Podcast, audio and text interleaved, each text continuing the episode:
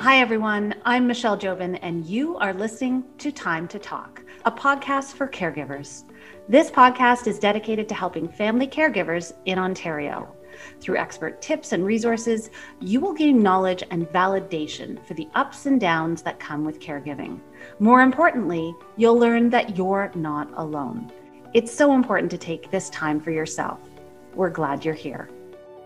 Today, we have teamed up with System Navigator and caregiver Suzanne McKenna to discuss how to cope with fear, how to bounce forward, and Suzanne's own personal caregiver journey.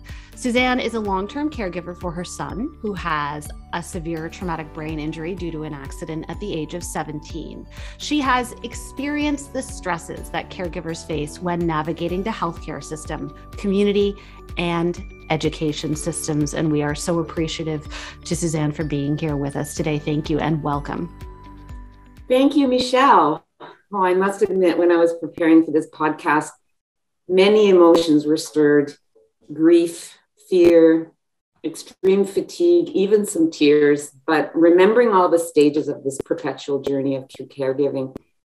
In return, though, speaking about my journey always provides some healing. I've been looking forward to being able to share with others my insights and experience caregiving for my son now over 14 years for both his physical and cognitive needs. But my ultimate goal today is that you and many others can learn something from me today. Thank you, Michelle, again.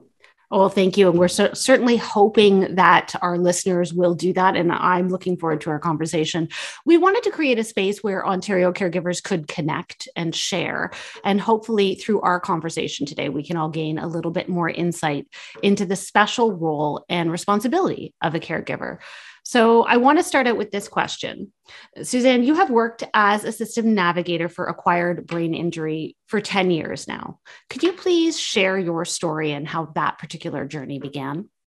Oh, Michelle, I was excited to talk about this because it was just, a, it was an incredible, and I have to say, it was a miraculous journey indeed. You ready for this?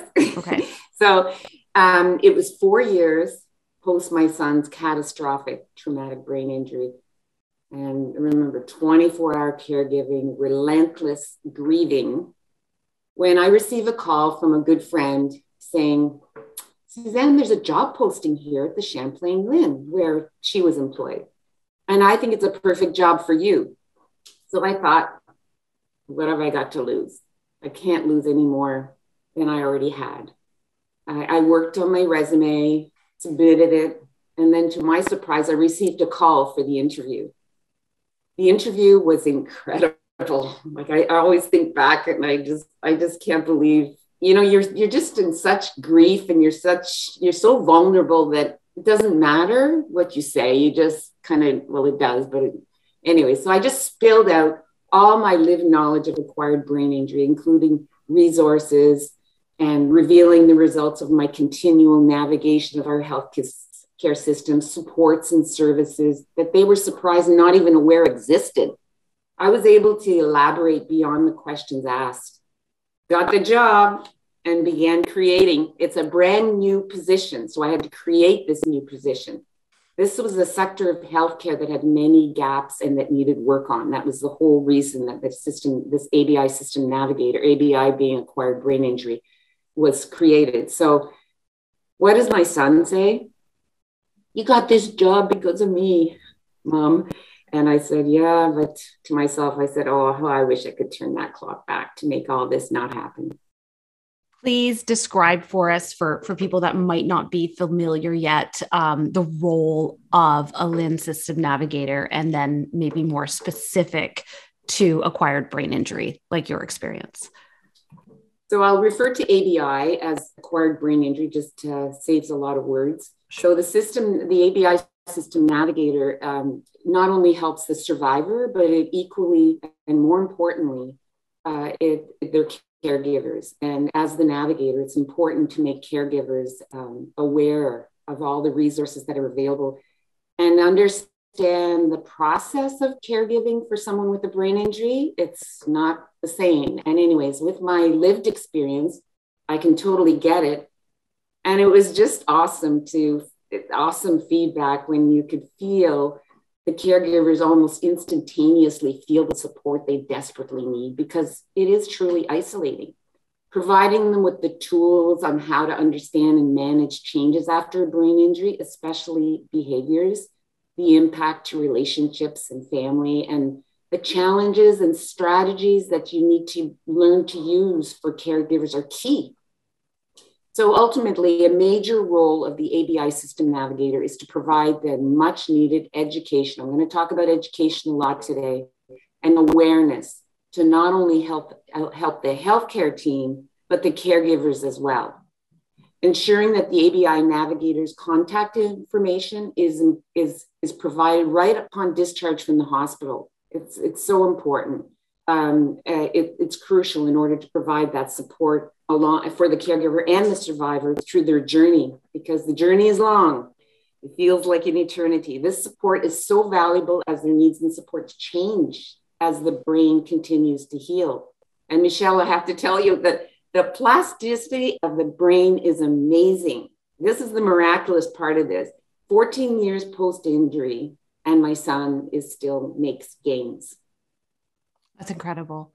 And yeah. it's incredible that you are this resource that is available or that you have been in, in your work life uh, for other caregivers, because the sense that I have gotten, uh, the more I speak to people in, in the realm of caregiving, is that initially there is so much to learn. The, uh, the learning curve is very steep. It can be confusing and as you mentioned isolating right at the very beginning. Um, so it's wonderful to know that there are these resources out there and, and people in positions such as yours. But the question is how can someone that is new to caregiving or perhaps not so new and just realizes this is a potential for them how can caregivers go about finding a system navigator in their area to help them literally navigate this course that's a really good question, Michelle. Um, and remember, we're talking about ABI system navigators. Navigators have, are there's navigators for other sectors too. Like it mm-hmm. actually, it's kind of a a new uh, word now. Being a navigator, they're more and more common. They started in the states as a cancer, like cancer, they have navigators now. And, navigating our healthcare system is hard enough for myself, and I'm a navigator let alone someone that doesn't even is not you know literate with the healthcare system. So um, so as a caregivers for loved ones with a brain injury should first be connected and be a member of the ontario brain injury association on day one of their caregiving journey and then subsequently to their local brain injury association. For example in ottawa it's the brain injury association of the ottawa valley the helpline found on the ontario brain injury um, Association website can direct them to their region's ABI system navigator and other resources and supports. And there's like just a wealth of resources. And it's a great start when you're just starting this journey. And forever, because there's online caregiver support groups, there's peer support group programs for the actual survivor. And the biggest, and I'm going to talk about it again, vital education on caregiving after brain injury. So it's a great resource. And you're helping people just put the pieces of the puzzle together and put one foot in front of the other in terms of the journey that they need to go on and the resources that they need to connect to. Um, and I think that's wonderful. If you're feeling anxious or overwhelmed in your caregiving journey, you're not alone. The Ontario Caregiver Organization collaborates with caregivers, healthcare providers, and other organizations to provide support and resources to caregivers across the province because caregivers need support too. By providing one point of access to information, caregivers can get everything they need to be successful in their role. Our goal is to decrease caregiver burnout and improve the caregiving experience. Learn more about us at ontariocaregiver.ca. all caregivers will share some of the same experiences but uh, you know we're speaking uh, about your experiences today. So what are some specific experiences or uh, pieces of knowledge that are specific to caring for loved ones with brain injuries? Another great question michelle it's no doubt a very different experience caregiving for your loved one with a brain injury. First of all, your life changes in an instant and forever. Nothing, get the Kleenex out, nothing has ever threatened me like the blunt force of seeing my son strong and healthy one moment and lying near death next. Add to that day after day of waiting to see if he would live or die, the slow grinding recovery, and then the dawning realization that he was irreversibly changed.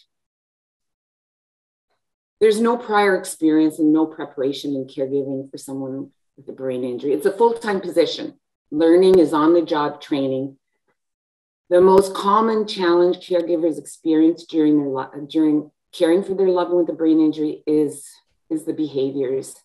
You're just not prepared for that because their brain is so mushed up from the injury initially um, that there's it's like brain overload. Everything is they're overstimulated so easily. The lights, the noise, two or three people talking at once. So there's anger outbursts that just come out of the blue that you're not even prepared for. And then the depression.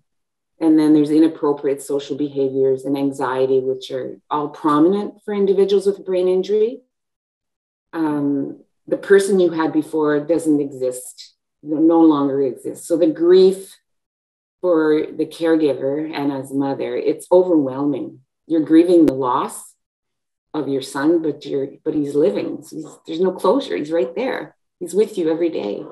So I kept remembering him before my before the accident. I can remember him coming in and oh, I just was, you know, the big man on campus. They don't say that anymore. That ages me. Anyways, I almost had to develop a new relationship with this new person. But you, but you, but you have to, like you said, Michelle, you put one foot in front of the other. There's a song about that, but you have no choice. You have to be strong, provide the care. And remember, you're providing care for both cognitive and physical impairments. It's an injury that affects everything. And I have to stress that your brain, and we know that, but just remind yourself the brain is the computer of your whole being.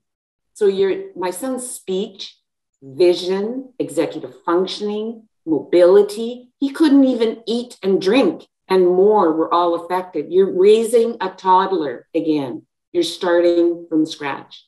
But the good news is he keeps taking small milestones and getting better. I hope that answers your question. It's a tough one, though. It, it and we appreciate how difficult that is and um, and for you to share all of that and i have no doubt that there are listeners that are finding themselves perhaps in the beginning of that journey that will also really appreciate you sharing that and being so candid you have said at times caregiving can be incredibly tiring and, and, and an isolating experience and i think most caregivers whether they're dealing with ABI or something else, can relate to this. Can you share some of the challenges you've faced and how you perhaps feel you may have overcome them? Well, the day of my son's accident and onward, for the first few months, there was like all these casseroles drop off at our door, there were flowers, there were offers of help, snow removal, the list went on. But, and the generosity was just overwhelming you have to remember my son was in the hospital for 11 months. Hmm. The number one challenge, and but then as time passes, people withdraw and life goes on, right? Um, and I'm going to say it again the number one challenge is the lack of knowledge and understanding of acquired brain injury among the public, family, and friends. Nobody gets it very, very, unless they've gone through it themselves. Being a caregiver to someone with a brain injury, it's a daunting experience, not dealing with not only the physical impairment, but more importantly, the cognitive changes. And if we were not prepared for what to expect, how can friends and family understand? So, and you must understand that my son was no longer, like I said, the same person he was before his injury. He was cognitively inappropriate. Some feel, some people don't feel very comfortable being or sharing this journey. It was the lifelong commitment for ourselves, my husband and I, definitely was no freedom 55. I've heard of that before. overcome, how did I overcome that? Um, one of the things when Justin was discharged from the hospital, um, they um, they did um, send a staff to the school. I insisted that he go back to school, even though he was in a wheelchair, couldn't even lift his head. Um, there was so much, and you know this the like I said, this great looking guy, uh, you know, competitive hockey player, competitive rugby, competitive all these things and and he's going back to school to see his teachers and his friends and so they they came in a staff from the hospital which was great very accommodating. So and that answers your question about trying to overcome is providing education to the actual teachers and the students. And then i followed up as a as a mother i'm going to call myself mother bear because you just do everything you can. I followed up after that because it's not just a one-time education. I send um, you know, ma- an email to the teachers that were uh, applicable to just to my son, and then um, uh, emails on short little little quotes or not quotes, but little excerpts from uh, ABI education about what to expect from someone with a brain injury. You know, the loss of concentration, the outbursts, etc. So, uh, and then that's how I sort of so the ABI education pertinent to the classroom, which was um, which was very effective. So that was good. And then another thing that was it's very challenging is going out, as my son cannot be left unattended. Uh, uh, attended, and social life is non-existent. Finding trained staff with the knowledge of acquired brain injury is very difficult. And so this lack of training results in staff leaving. Again, a roller coaster of emotions and fatigue with lack of help. And um, as um, a caregiver, I was digging for resources, joining Facebook groups, again, providing education, which puts more burden on the caregiver, but there was no choice. That's that's what I had to do. And so you're also dealing with cognitive issues of perseveration. Maybe you don't know that. That's repeating and repeating mm-hmm. and repeating yourself. And that's just because he can't remember what he said five minutes ago. So he's just repeating it. It's, it takes a lot of patience. Confabulation where confabulation is just making up strange stories that don't make sense, but that's just his brain trying to sort itself out. And, and a big factor is lack of insight. You know, he wants a normal life.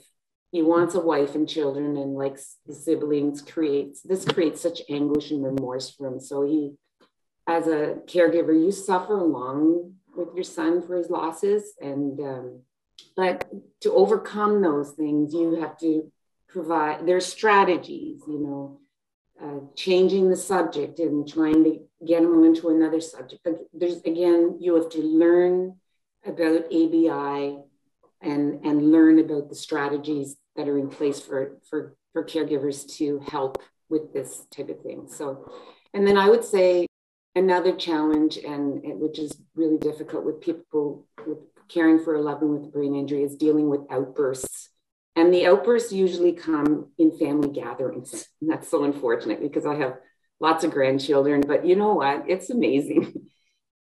the, the outbursts come because there's it's just so much noise. There's so much noise. Everyone's talking, the lights, and then there's and then and then the kids are running around making noise. But you know, it's amazing how you can speak to these children. To me, um, these children will learn so much from this in a positive way because I explain to them and say that they're from one year to 11 years old and there's eight of them. And, and you can teach them and just say, you know what? Um, your uncle Justin just, you know, he had, he hurt his head and he had a brain injury. So when there's lots of noise, it just, you know, his brain just kind of explodes and he gets mad, but you know, he doesn't mean it that sort of thing. You just sort of explain it. And it's amazing how they just, oh, yeah, that's fine. Then they just run around and go downstairs and play downstairs again. Again, the strategies where you you can you can try to uh, accommodate the accommodations are key and we've all learned that and we've all been fine with it you know it's just part of the package and, and we're okay but the learning skills these kids will learn from this Oh, so yeah. another challenge. Eh, oh, go ahead, Michelle. No, I was saying their capacity to sort of understand and adapt is quite remarkable. So it is. So it great. is. If they're adapting to COVID, this is nothing. So, and then financially, um, that's a huge challenge, and that's that's another sectors as well because we we think of now and for the future. Because as aging parents, our biggest fear is housing for our son with the 24 hour care that he requires, and the only co- option right now is long term care. Um, and which is inappropriate housing. And it's it's a huge concern. So overcome, how do you overcome that? That's a tough one. He's on wait lists, which are 20 years long. Like there, there is a, a real gap there, which is as an ABI system navigator is what we are still working on. Given all of that, how do you decompress and de-stress. And self-care is such a you know a buzz term but it, it is important. I don't think it's anything new. I think it's just been packaged differently but is this something that you do get to make time for? And and what would you say about that? Well michelle it took me many years to figure this out but in my defense at the beginning of the caregiving journey it was like horrendous. Like it was crazy. The world of brain injury was totally unknown to me planning, scheduling, hiring staff, finding resources in any capacity, both financial and staff support, seemed limitless. And you have to realize that through all this, there's this constant grieving over the loss of your loved one, of who he was, right? And now a different person. You're just always desperately seeking the old person or son you had. But when I realized it was affecting my health, I clamped down to remove some of those barriers that were preventing me to take time for, for self-care. And you know, self-care, self-care, it's such a word, but you know what? When it when you're down to the last and the bottom of the barrel, you have to do it. So I do daily exercise. I did it this morning. I do it every morning because the physical activity at the same time each day creates a routine that's harder to break, right? And that's for everyone. And that's worked for me. So first thing in the morning, where my son's morning care is done by my husband, I can do that. So I've slotted that time, and my husband knows, oh, she's gone to do her workout. So that's good.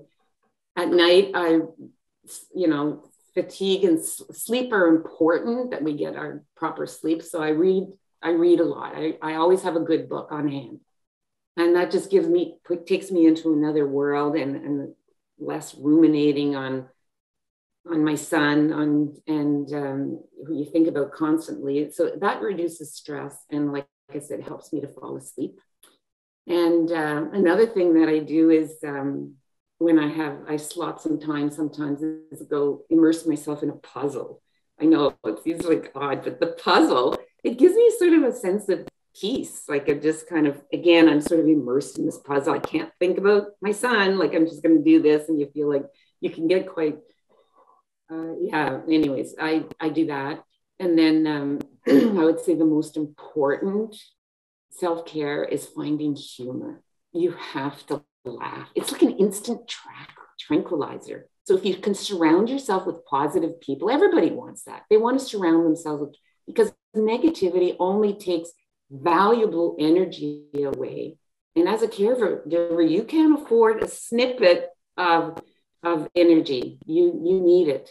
And one other thing I love to do, and I, I don't do it every day. I do my exercising every day, but I but I going outdoors. Outdoors is so important and walking, especially in the woods. And we live in a rural area. The fresh air in the woods. Now, the quote something someone told me to to walk in nature is to witness a thousand miracles, and it is so true. So that's what I do. Young people across Ontario are caring for loved ones while trying to manage the stresses of work, school, and life. If you're a young caregiver looking for support, the Ontario Caregiver Organization offers Young Caregivers Connect. Through Young Caregivers Connect, you can get the support you need. Join a live chat and share stories with other young caregivers. You are not alone. Join the community at youngcaregiversconnect.ca. So you've touched on uh, your family a little bit, and it sounds like you have um, a, a lovely, big extended family. How has caregiving impacted your relationship with family and with friends? And has it made you closer? Ha- have you found some challenges there? Um, well, the day my son had his tragic accident and received the diagnosis of a traumatic brain injury, obviously the impact was huge.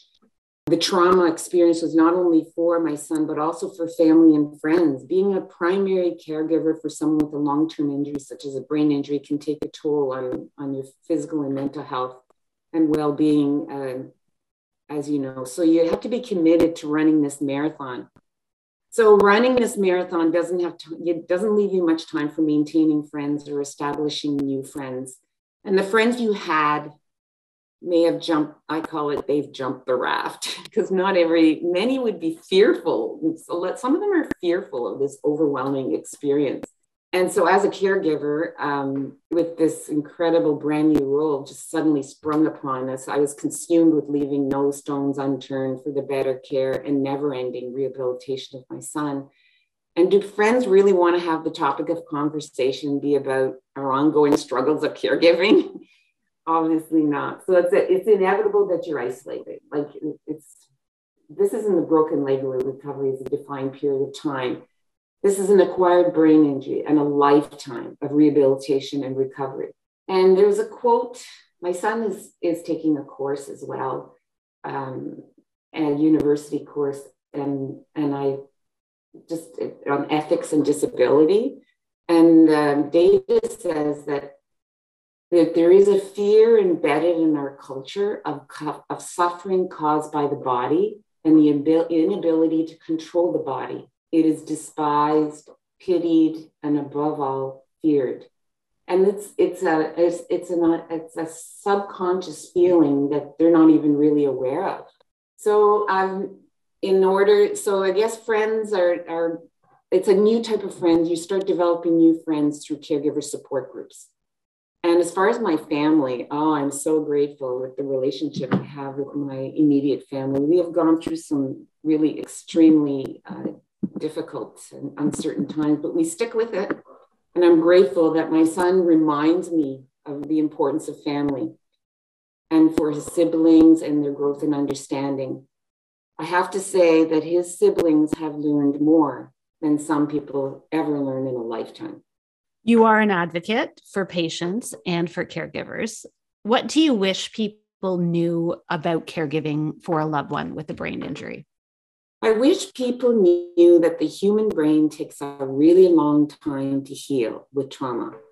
And so it follows that caring for a loved one with a brain injury can feel like an eternity.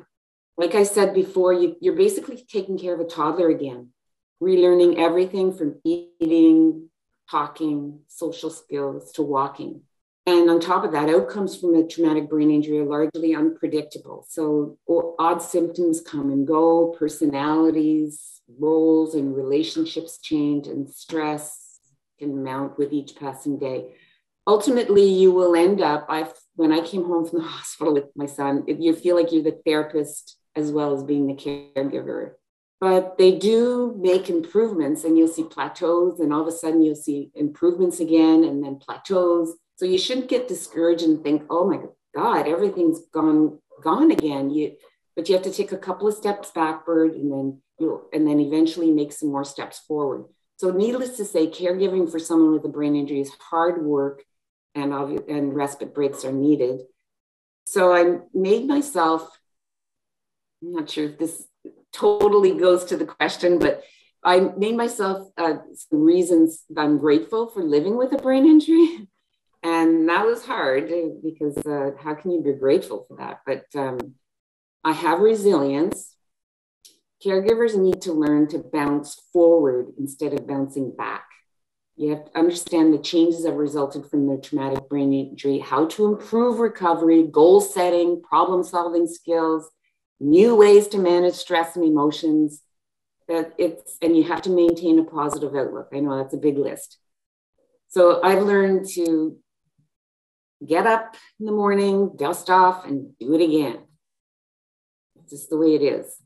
So many times i exercise this resilience with situations related to my son's injury but this resilience you know keeps it, it, it benefits me in other parts of life so, and as far as the gratefulness again of my career, never in the world did I see myself as being a system navigator for an acquired brain injury, an advocate or a public speaker. I've tried to learn about and share what has helped me cope with, live through, and accept so I can help others. So, yeah, those are the things that we need to. Caregiving for someone with a brain injury is a big package. It is. And, and you've given us a lot of great information so far in our conversation in regards to that. But was there something that you would characterize as the best piece of advice that you received since becoming a caregiver for someone uh, with ABI? And do you perhaps have any advice for someone who is new to caregiving? Good for you. That was such a good question, too. And I, my son, he was hospitalized, like I said, for 11 months after his injury. So um, you can't help but develop relationships with a multitude of therapists. But I can remember one physiotherapist telling me at the hospital before discharge, he said, You will feel like you're on a treadmill, that you can't get off. Accept help. You need to take care of yourself to take care of your son. If people offer to help, accept the help. That's what she said. I would say that was the best advice, but unfortunately at the beginning i was just so extremely busy attending my, to my son's universal needs that i didn't or i forgot to take that advice at the time but i am now. And as a veteran i would say i'm a veteran caregiver and learning from suffering the consequences i'm proud of myself as i actually asked for help. And an example one time when we we um, go our church community is very supportive as well and uh, a friend at our church said to me, says, Oh, I'm retired. I said, Oh, so congratulations, uh, Jimmy.